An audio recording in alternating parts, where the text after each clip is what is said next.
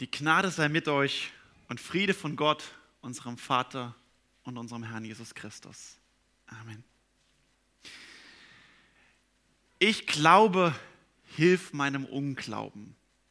Das war oder ist die Jahreslosung im Jahr 2020, was über diesem neuen Jahr steht. Und letzte Woche ging es in dieser Predigt, wo wir hatten, auch darum, um das Thema Glaube, Unglaube, Glaube und Zweifel. Wie gehe ich damit eigentlich um?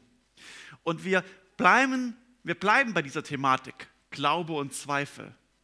Und wir starten nämlich heute eine neue Predigtreihe, wo dieses Thema auch in den nächsten Wochen mit beschäftigt. Nämlich wir werden uns in den kommenden Wochen mit dem alttestamentlichen Propheten Daniel beschäftigen. In den nächsten sieben Wochen Daniel und ich habe es überschrieben mit Daniel Bewahrung und Bewährung, die ganze Predigtreihe. Und es geht eben um dieses Thema Glaube und Zweifel.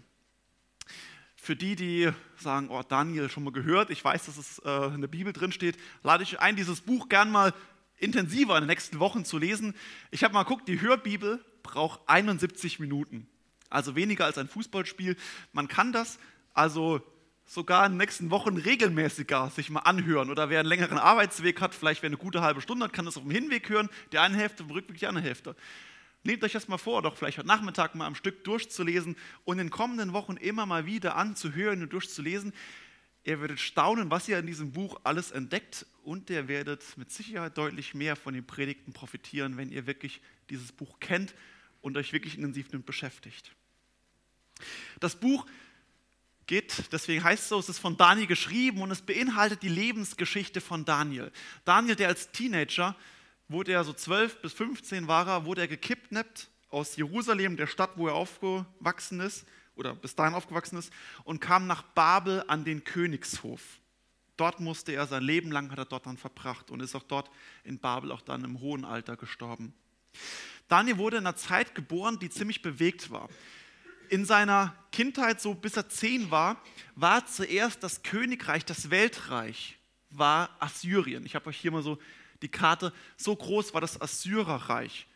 Wir kennen es aus der Bibel, dass davor noch eigentlich die Ägypter das große Welt, die große Weltmacht waren und die Assyrer haben die Ägypter als Weltmacht abgelöst. Aber als Daniel 10 war, gab es einen Wechsel. Wurden die nämlich erobert, die äh, wurde Assyrer erobert von Babylon, vom babylonischen Königreich, was in etwa die gleiche Ausmaße hat. Und hier eben an diesem Weltreich hat er die meiste Zeit gelebt und gedient. Er war dort am Königshof in Babel und hat unter dem babylonischen Königreich, äh, Weltreich gearbeitet. Aber in seinem hohen Alter, und das, davon geht auch das Schlussberichten und ist dann auch der Übergang zu den Büchern von Nehemia und Esra, gab es einen wieder Wechsel der Weltmacht, nämlich haben die Perser haben dann die Babylonier ähm, ja, besiegt und das wurde dann das neue Weltreich. Also drei Weltreiche hat Daniel erlebt und so für die geschichtliche Einordnung der Vollständigkeit halber, die Perser wurden dann 200 Jahre später von ähm, Alexander dem Großen äh, erobert und nachdem Alexander der Großen zerfallen ist, war das nächste Weltreich die Römer. So, und jetzt endet der geschichtliche Teil soweit. Ja. Aber also drei große Weltreiche ist in der Lebensgeschichte von Daniel. Und man kann also zu Recht sagen, eine turbulente Zeit. Es bewegt sich was in dieser Zeit. Und die Lebensdaten sind fast exakt das sechste Jahrhundert vor Christus. Eine Zeit, wo sich viel verändert. Nicht nur heute, wenn wir unser Leben reinschauen und die Zeitung reinschauen, nicht nur hier verändert sich viel, sondern es gibt immer wieder Phasen, wo sich sehr, sehr viel verändert in dieser Welt. Wann eigentlich nicht.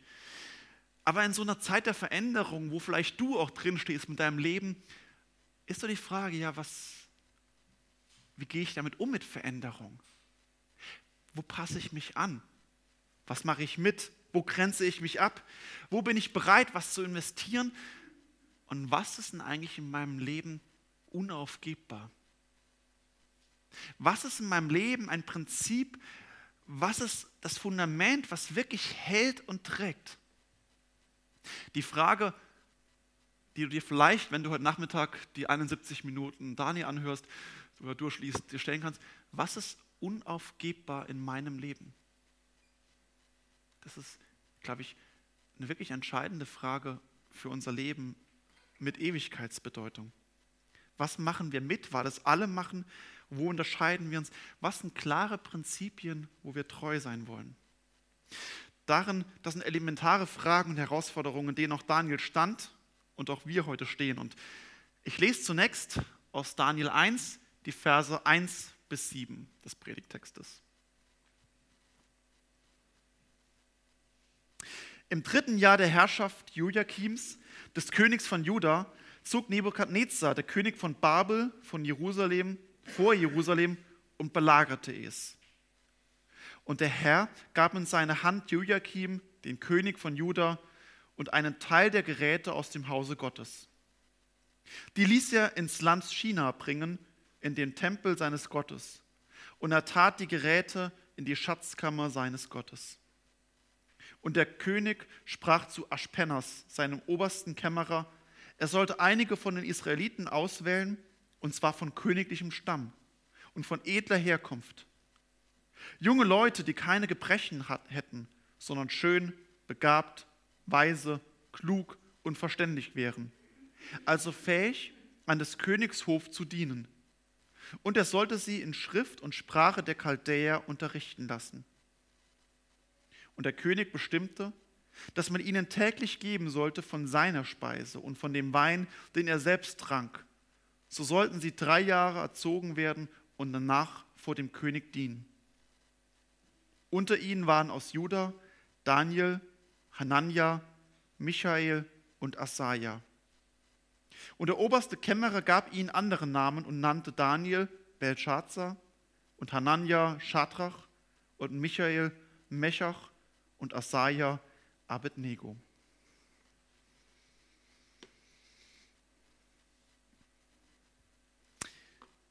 Versuchung, Karriere. Das Buch Daniel beginnt, wie viele Bücher der Bibel, mit einer geschichtlichen Einordnung. Und es ist ziemlich auch entscheidend, dass es geschieht, weil die Bibel nicht einfach erfundene Geschichten, sondern, sondern wirklich geschichtlich nachvollziehbar sind. Und wenn man eben dann die antiken Quellen dazu nimmt, weiß man ganz genau, wann das passiert ist. Es handelt sich hier um das Jahr 605 vor Christus. In diesem Jahr war dieser Beginn. Und es war so kurz nachdem eben Assyrien äh, gefallen ist und Babylon zur Weltmacht aufstieg. Und wenn man sich so, so ein Kapitel auch liest, oder wenn man sich die Weltgeschichte, wie die Weltreiche kommen und gehen, wenn man sich das in der Geschichte anschaut, kann man sich immer so eigentlich fragen, wer lenkt eigentlich die große Weltgeschichte? Ja, man kann dann historisch, kann man nachvollziehen, dann ist es meistens militärische Vorteile oder ökonomische oder soziale Probleme, die zu einem Aufstieg oder zu einem Zerfall einer Weltmacht bis heute beitragen. Man kann gucken, die Wirtschaft, wie entwickelt sich, was ist innere Stabilität oder Instabilität und dann weiß man, ah, okay, welche Weltmacht oder welche Mächte, welche Länder mächtig werden, welche nicht. Der Vers 2, und das ist ein ganz entscheidender, eigentlich fast beiläufig, aber das ist sehr zentral fürs Daniel-Buch, hält fest und der Herr gab in seine Hand. Im Daniel-Buch im Besonderen, aber auch in der ganzen Bibel wird immer wieder betont, es ist eben scheinbar, es gibt natürlich wirtschaftliche, politische ähm, und soziale Gründe. Aber das Entscheidende, wer die Weltgeschichte lenkt, ist der Herr. Der Herr gab in seine Hand. Es ist Gott, der es zugelassen hat, dass König Nebukadnezar, den König äh, von Juda, Joachim, äh, äh, gefangen nehmen kann. Später wurde Jerusalem auch zerstört. Es ist Gott, der die Geschichte lenkt. Das würde es zu weit führen. Warum? Das sind viele der Propheten, wo das ankündigen. Es ist Teil des Ungehorsams der der, äh, von Israel und von Juda. Und es ist Teil der Strafe Gottes. Aber das ist entscheidend. Gott lenkt die Weltgeschichte. Man nennt das, Gott ist geschichtsmächtig. Gott hat die Geschichte in der Hand. Im Großen die Weltgeschichte, wie auch im Kleinen unserem persönlichen Leben. Und beides ist in Daniel sehr deutlich. Die große Politik und das Leben von Daniel. Und genauso ist es bei dir heute. Wenn man sich Nachrichten anguckt zwischen Iran-Konflikt und zwischen USA, zwischen dem Aufstreben von China und Indien und so vielen Krisen und Herden dieser Welt, auch da lenkt Gott die Geschichte im Großen und deine Geschichte ganz persönlich. Paul Gerhardt hat das in diesem bekannten Lied ähm, so deutlich gemacht. Der Wolken, Luft und Winden gibt Wege, Lauf und Bahn. Das ist die große Weltgeschichte. Der wird auch Wege finden, da dein Fuß gehen kann. Im Lied befiehl du deine Wege. Beides kommt zusammen. Teil der Eroberung von Nebukadnezar ist, dass er sagt, es sollten einige Junge äh, von Israeliten auserwählt werden. Auch das ist eine bewährte Strategie, haben auch die Russen ähm, haben es auch gemacht bei, äh, in der Sowjetunion ähm, unter, ähm, unter Stalin. Wenn man die Elite entweder umbringt oder woanders hin deportiert, wird das Land ja, leichter zu handeln, die Masse lässt sich leichter klein halten. Und wenn man sie, und das war hier Nebuchadnezzar gemacht, wenn man die Elite mitnimmt, hat man auch zugleich ein Druckmittel gegen Aufstände. Weil wenn man die Kinder von den, von den Obersten mitnimmt, dann werden die viel eher äh, ja, gehorsamer sein, wenn man sagt, hey, passt auf, was ihr hier macht, eure Kinder sind bei uns im Königshof. Die werden mitgenommen, aber es wurden nicht einfach irgendwelche mitgenommen, sondern eben die Elite. Von königlichem Stamm und edler Herrschaft. Also Adelsgeschlechter. Und es gab klare Einstellungskriterien. Jung, gesund, gut aussehend, weise und klug. Heute würde sagen, sie haben ein Assessment Center durchgeführt, Einstellungsgespräche geführt. Ähm, das wurde klarer ausgewählt, wer hier dabei ist. Und es waren eben oft so Teenager. Daniel war eben, wie gesagt, wie so zwischen 12 und 15 in diesem Alter rum. Dort hat man sie mitgenommen, weil sie noch am meisten aufnahmefähig sind, bevor sie ihre, also können sie ihre Ausbildung noch machen dann. Weil genau das das Ziel war, sie sollten in der Sprache und Schrift der Chaldäer unterrichtet werden. Chaldäer, das ist, ähm, genau, das ist einfach dieser Volksstamm, der hinter dem babylonischen Königreich steht. Babylon, weil Babel die Hauptstadt ist, aber die, die Rasse hinten dran, das, das Volk, waren die Chaldäer, die die Macht hatten. Und sie waren nämlich schon ziemlich weit mit Schrift und, äh, und Sprache und sie wollten, das ist so wie so ein, so ein Synonym für die gesamte Kultur, sollten das Wissen der Chaldäer lernen. Sprache und Schrift, das gesamte Wissen, die sollten eine umfassende politische und wissenschaftliche Bildung bekommen. Und wenn man sich das bewusst macht, Daniel hat eigentlich eine unglaubliche Möglichkeit. Er erlebt Krieg, er erlebt Verfolgung, Zerbruch. Einige Jahre später wird eben dann Jerusalem auch zerstört. Er erlebt eigentlich einen völligen Zusammenbruch seines Heimatlandes. Und er wird mitgenommen und er soll die beste Ausbildung seiner Zeit bekommen. Er soll eine unglaublich gute Ausbildung werden, soll zum königlichen Berater ausgebildet werden. Er soll das beste Essen und die besten Weine trinken. Ähm, von König, König Nebukadnezar gibt es mehrere Inschriften, das scheint ihm besonders wichtig zu sein. Einige Inschriften, die man gefunden habe, dass er ganz genau ausgewählt hat, welchen Wein er trinken will. Aus den ganzen Regionen seines Weltreiches nur die besten Weine kamen zu ihm. Das war ihm ganz besonders wichtig, sonst würde man es heute nicht so wissen, weil es gibt also mehrere Inschriften, wo das ganz zentral festgehalten wird, dass er immer gekostet hat, ich will nur die und die Weine. Und wenn der König sagt, von den besten Weinen, die nur ich trinke, das sollen die trinken. Also es muss wirklich das Beste vom Besten gewesen sein. Daniel und eine Reihe weiterer Israeliten haben, wenn auch unfreiwillig, die Chance für eine glänzende Karriere. Eine unglaubliche Voraussetzung, gefördert zu werden, was das Zeug hält, Luxusleben und das mitten im Krieg. Vielleicht ist es vergleichbar, wenn du ganz unverhofft eine Chance bekommst, vielleicht eine Zusage von deiner Traumstelle. Vielleicht bewirbst du dich und du kriegst eine Stelle, wo du nie damit gerechnet hättest. Oder dein Chef kommt, das soll es auch manchmal geben, dass ein Chef auf dich zukommt und sagt, hey, ich habe mit dir was vor, ich würde gerne, dass du das und das machst. Verbunden mit natürlich mit einer Gehaltserhöhung. Saftig, gerne. Oder du bekommst vielleicht ein Erbe plötzlich und denkst, was, ich wusste gar nicht, dass ich mit der verwandt bin. Gibt ja auch so diese Geschichten mit entfernten Verwandten vom Ende der Welt, wo du plötzlich was erbst. Eine unverhoffte Gelegenheit, finanzielle Möglichkeiten. Es gibt diese Chancen in unserem Leben, die manchmal kommen, wo man einfach merkt, damit hätte ich nie gerechnet. gefordert wird ja nicht viel von ihnen. Nur ein paar wenige Anpassungen.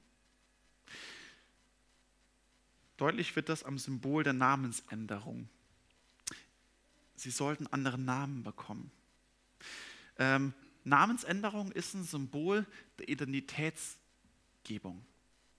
Und eben auch hier im Krieg wurde es auch eine Umbenennung, eine Art der Unterwerfung gemacht. Aber jemanden einen Namen zu geben, hat ganz viel damit zu tun, wer ist diese Person? Ich gebe eine Identität. Adam sollte zuerst die Tiere benennen. Später hat Adam seine Frau benannt. Hier ist auch eine Identitätsgebung mit verbunden. Eltern geben ihren Kindern einen Namen. Was ist das, was ich in mein Kind hineinlegen will? Welchen Namen soll mein Kind tragen und ausmachen? Und an einigen Stellen ändert Gott die Identität eines Menschen und gibt ihm einen neuen Namen. Abraham wird zu Abraham, Sarai wird zu Sarah, Jakob zu Israel und Simon wird zu Petrus. Und wenn hier neue Namen gekommen werden, ist das auch immer mit so einem Akt der Veränderung. Daniel heißt eigentlich, Gott ist es, der mir Recht verschafft. Und Belshazzar heißt, der babylonische Gott Bel schütze den König. Hanania heißt eigentlich, Jahwe ist gnädig, also Jahwe, der Gott Israels, ist gnädig. Shatra heißt, ich bin in Ehrfurcht versetzt vor einem babylonischen Gott. Und Michael heißt, wer ist der, der zu Gott, der zu Jahwe gehört? Und Mechach, wer gehört Akku, dem Mondgott? Asaja, Jahwe ist der Helfer. Abednego, Knecht des Nebo, des babylonischen Gottes Nebo. Also hier findet eine Identitätsveränderung statt. Ja, kann ich sagen, einfach nur ein bisschen Name. Aber hier soll ganz was zum Ausdruck gegeben werden, eine neue Identität. Eigentlich nur eine Namensveränderung. Das ist ja eigentlich nichts Großes, oder? Nur eine kleine Anpassung. Dafür unglaubliche Möglichkeiten, Karriere zu machen. Versuchung. Die Versuchung ist real. Versuchung, die wir bis heute kennen und jeder von uns ganz unterschiedlich drinsteht. Auch Jesus hatte diese Versuchungen. Jesus wurde versucht, wo der Teufel ihn gefragt hat, hier siehst du alle Königreiche der Welt, ich will sie dir alle geben und er hätte die Macht dazu. Fall nur von mir nieder. Oder er versucht ihm, wenn er sagt, wirf dich doch hier vom Tempel runter. Probier's doch, Gott wird dich doch tragen. Versuchung, die Macht zu zeigen, die Macht, ja, sich in besseres Licht zu stellen. Die Versuchungen nach Karriere, nach Macht, nach Größe kennt Jesus, kennt Daniel, kennen die Apostel, kennen wir bis heute. Ich lese weiter die Verse 8 bis 13. Aber Daniel nahm sich in seinem Herzen vor, dass er sich mit dem Königs Speise und mit seinem Wein nicht unrein machen wollte und bat den obersten Kämmerer, dass er sich nicht unrein machen müsste. Und Gott gab es Daniel, dass ihm der oberste Kämmerer günstig und gnädig gesinnt war. Der sprach zu ihm, ich fürchte mich vor meinem Herrn, dem König, der euch eure Speise und euren Trank bestimmt hat. Wenn er merken würde, dass euer Aussehen schlechter ist als das der anderen jungen Leute eures Alters, so brächtet ihr mich bei dem König um mein Leben.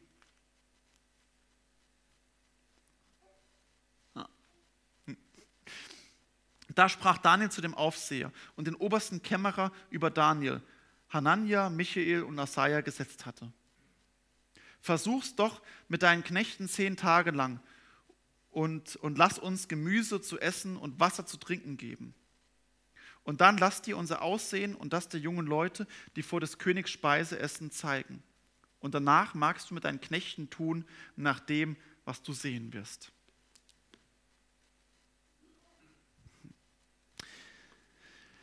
Prinzip Treue, die Abgrenzung. Vielleicht fällt dir auf, wie Daniel sich selbst in seinem Buch beschreibt. Nämlich er beginnt, und es wird von ihm beschrieben, mit Daniel, aber Daniel. Nachdem im Vers zuvor steht, er hat einen neuen Namen bekommen, geht sofort der nächste Vers, aber Daniel einsetzen. Das heißt, hier wird schon ganz beiläufig eigentlich deutlich, er nimmt diesen Namen nicht an. Also er wird ihn äußerlich angenommen haben, merkt man auch später in Gesprächen, dass er Belshazzar genannt wird, aber als Selbstbezeichnung, als Identität sagt er, nein, meine Identität ist Daniel, Gott, der mir Recht verschafft. Das ist seine Identität, auf die er, auf die er beharrt. Und das ist ein erster Schritt der Abgrenzung. Ich mache diese Identitätswechsel nicht mit. Ich bleibe bei dem Gott, der mir Recht verschafft. Und er nimmt sich im Herzen vor. Also im Herzen, wir, wir sind griechisch geprägt, wir denken im Kopf, sagen so Kopf, Verstand. In Hebräisch denke ich ganz stark, ich denke im Herzen. Herz als der Ort der Willensbildung, Ort der Persönlichkeit, Ort der Entscheidung. In Herzen sagt er, nein, ich mache diesen Weg der Anpassung nicht mit. Daniel nahm sich in seinem Herzen vor, dass er sich mit des Königs Speise und seinen Wein nicht unrein machen wollte. Und der oberste Kämmerer und bat den obersten Kämmerer, dass er sich nicht unrein machen müsste. Wo ist eigentlich das Problem? Ist doch nur ein bisschen Essen und Trinken. Und er ist doch eh weit weg von der Heimat. Später wird sogar der Tempel zerstört. Ist noch eh alles vorbei? Kommt es darauf an, wenn du weit weg von deiner Familie bist, wie du dich da verhältst? Ob du dich wirklich treu verhältst, treu denkst und handelst? Und wenn es doch keiner mitbekommt, dann kannst du doch eigentlich auch mal ein Auge zudrücken. Und wenn am Montag der Chef was von dir fordert, wo du vielleicht sonst nicht machen würdest, aber es ist doch Montag, das ist dein Chef, ist die Arbeit, es ist ja kein Sonntag. Wir sind in Gefahr, unser Leben auch voller Selbsttäuschungen zu haben. Eine Trennung in geistliches Leben und Alltagsleben. Glaube am Sonntag und halt im Alltag, Arbeit am Montag. Ein paar fromme Stunden am Sonntag und die restliche Woche so, wie es sich halt, wie man sich halt in der Welt verhält. Daniel geht das nicht mit. Und Daniel versucht auch nicht zu taktieren, das rauszuzögern und auch nicht mal stiller Widerstand. Er könnte einfach sagen, ich setze mich hin, aber ich esse halt nichts von dem Fleisch, muss ja keiner merken. Daniel macht auch keinen stiller Widerstand, keine Verzögerungstaktik. Was er macht, ist ein klares Bekenntnis zu Gott. Er schiebt auch keine falschen Gründe vor. Ah, ich vertrage das Fleisch nicht so gut oder mein Magen ist empfindlich. Nein, er ist ehrlich und sagt, ich will mich nicht unrein machen, deswegen esse ich es nicht. Punkt. Unrein, für ihn steht äh, da im Hintergrund die jüdischen Reinheits- und Speisegebote aus dem dritten Buch, Buch Mose. Fleisch muss vorher ausbluten, bestimmte Fleischsorten, wie zum Beispiel Schweinefleisch, dürfen sie nicht essen. Milchprodukte müssen auf eine besondere Art und Weise zubereitet werden. Und vor allem darf weder das Fleisch, und das Entscheidende ist auch der Wein, darf nicht den Göttern geweiht sein. Und es war üblich, die Speisen des Königs wurden vorher alle den Göttern geweiht. Also vor allem Wein wurde ganz oft den Göttern geweiht. Deswegen sagt er, das, ich kann keinen Wein trinken, der fremden Göttern geweiht ist. Er macht das aus Überzeugung und ich sagt, ich kann mich nicht gegen die Ordnungen, die Gott uns gegeben hat in der Heiligen Schrift, ich kann da nicht dagegen verstoßen. Und ich kann keinen Wein trinken, der fremden Göttern gehört.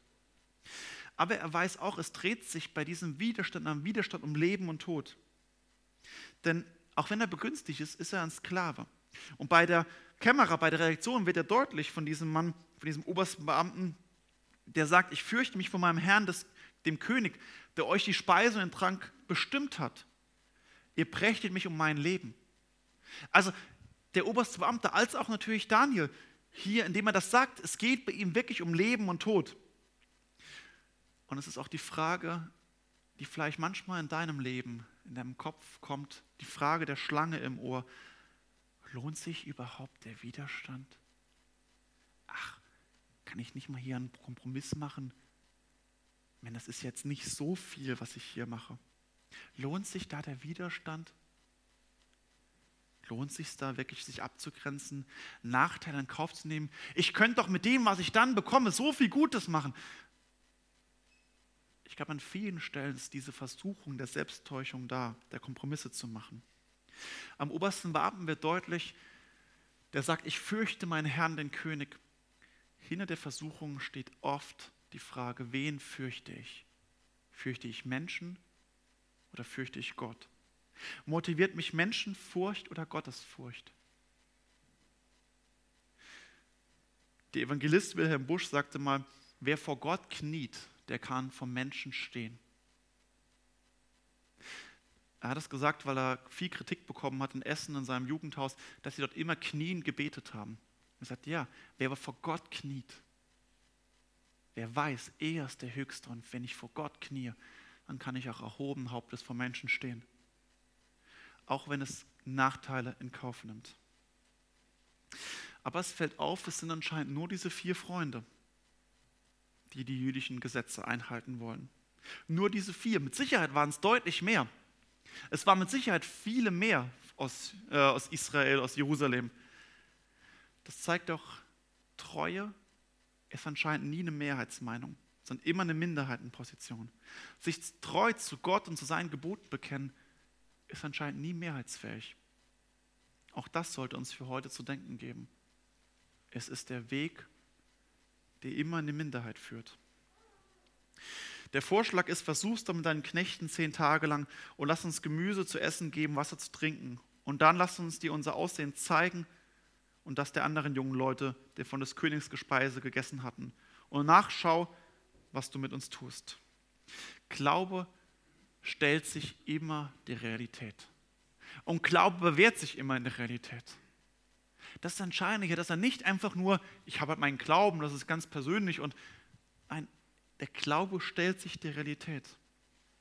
Sein oberstes Prinzip von Daniel ist hier das Unaufgebbare, Glau der Glaube an Gott und die Verbindung der Gültigkeit der Heiligen Schrift.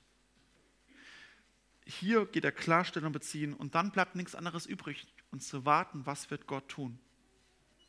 Und ich lese den Schluss, die letzten Verse ab Vers 14. Und er hörte auf sie, also der oberste Beamte, und versuchte es mit ihnen zehn Tage. Und nach den zehn Tagen sie, sahen sie schöner und kräftiger aus als alle jungen Leute, die von des Königs Speise aßen. Und da tat der Aufseher die Speise und den Trank, und die für sie bestimmt waren, weg und gab ihnen Gemüse. Und diese vier jungen Leute gab Gott Einsicht und Verstand für jede Art von Schrift und Weisheit. Daniel aber verstand sich auf die Geschichte, auf die Gesichter und Träume jeder Art. Und als die Zeit um war, die der König bestimmt hatte, dass sie danach vor ihn gebracht werden sollten, brachte sie der oberste Kämmerer von, von Nebukadnezar. Und der König redete mit ihnen, und es wurde unter ihnen allen niemanden gefunden, der Daniel, Hanania, Michael und Asaja gleich war. Und sie wurden des Königs Diener. Und der König fand sie in allen Sachen, die er sie fragte, zehnmal klüger und verständiger als alle Zeichendeuter und Weisen in seinem ganzen Reich. Und Daniel blieb im Dienst bis ins erste Jahr des Königs Kyros. Das, das ist dann der Perser.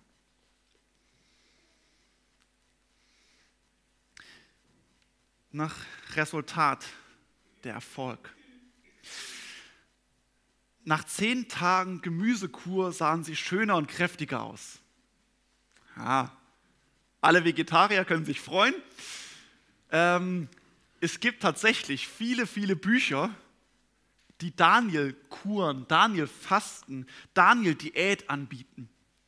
Und sagen, weißt du, wie Daniel, wir essen nur Gemüse, trinken keinen Wein und dann sehen wir schöner, kräftiger aus und, und gesünder und alles. Das Problem bei diesen Büchern ist nur, es geht Daniel nicht ums Abnehmen. Es geht Daniel nicht um eine gesunde Ernährung. Es geht ihm um ein klares Bekenntnis zu Gott. Und, ja, hier sind auch die im Vorteil, die sich da intensiv mit dem Text beschäftigen, weil Luther übersetzt hier und sie sahen schöner und kräftiger aus. Das hebräische Wort hinten dran steht eigentlich, heißt es wörtlich, sie sehen am Fleisch gemästet aus. Also sie wurden dicker. Also, herzliche Einladung zur Daniel-Kur. Du isst nur Gemüse und du siehst danach kräftiger aus, wenn du nur Fleisch gegessen hättest. Das ist nochmal eine super Diät. Ja. Also es geht ihm hier nicht um Abnehmen und nichts, keine Gesundheitsgründe. Es geht ihm hier um das Bekenntnis und die Treue zu Gott. Und das Entscheidende ist, Gott stellt sich zu ihnen. Gott lässt sich darauf ein und sagt, hey, ihr seid treu. Ihr bekennt euch vor den Menschen zu mir. Dann bekenne ich mich auch zu euch. Dieses Prinzip geht Jesus immer wieder auch im Neuen Testament wiederholen und sagt, wer sich zu mir bekennt, zu dem werde ich mich bekennen. Auch Paulus im Römerbrief, in dem, wo die Schriftlesung her ist, ist genau in diesem Kapitel, ist genau das Gleiche. Wenn du mit deinem Mund bekennst, Jesus Christus ist der Herr, wenn du in deinem Herzen glaubst, dass Gott ihn von den Toten aufweckt hat, so wirst du gerettet werden. Gott bekennt sich dazu, wo wir treu sind. Und Gott bekennt sich damit und geht diesen Mut und die Treue auch belohnen. Und diesen vier jungen Leuten gab Gott Einsicht und Verstand für jede Art von Schrift und Weisheit. Gott überschüttet sie mit Segen. Und so handelt er bis heute. Unter allen wurde niemand gefunden, der ihnen gleich war. Und sie waren zehnmal klüger als alle Zeichendeuter und Weisen in seinem Reich. Natürlich im Rückblick ist es einfach so zu sehen, ah okay, das hat sich bewährt. Im Rückblick sind Anfechtungen, Versuchungen immer toll und es hören sich als tolle Siegesgeschichten an. Am Anfang ist es herausfordernder, weil die Versuchungen sind real, auch in deinem Leben. Jeder von uns hat Versuchungen, offene Wünsche, Sehnsüchte, Träume. Und wir sind immer anfällig für die Stimme der Schlange im Ohr, dass wir uns anpassen sollen. Und diese Versuchungen sind wirklich da.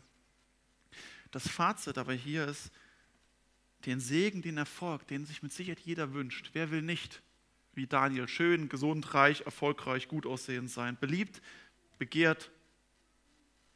Für Daniel und auch für uns stellt sich die Frage, zu welchem Preis ist das zu bekommen? Will ich diese Träume wirklich um jeden Preis? Was bin ich bereit zu opfern? Was unaufgebbar? Jesus hätte bei der Versuchung können auch die Weltreiche haben, die Macht haben. Aber er beruft sich auf Gottes Wort und hält sie ihm, der Schlange, dem Teufel entgegen und sagt, nein, ich bleibe treu meinem Gott, dem Vater und der Schrift. Daniel macht genau das Gleiche. Treue gegenüber Gott, Treue zur Schrift. Das ist, was sie festhalten ist.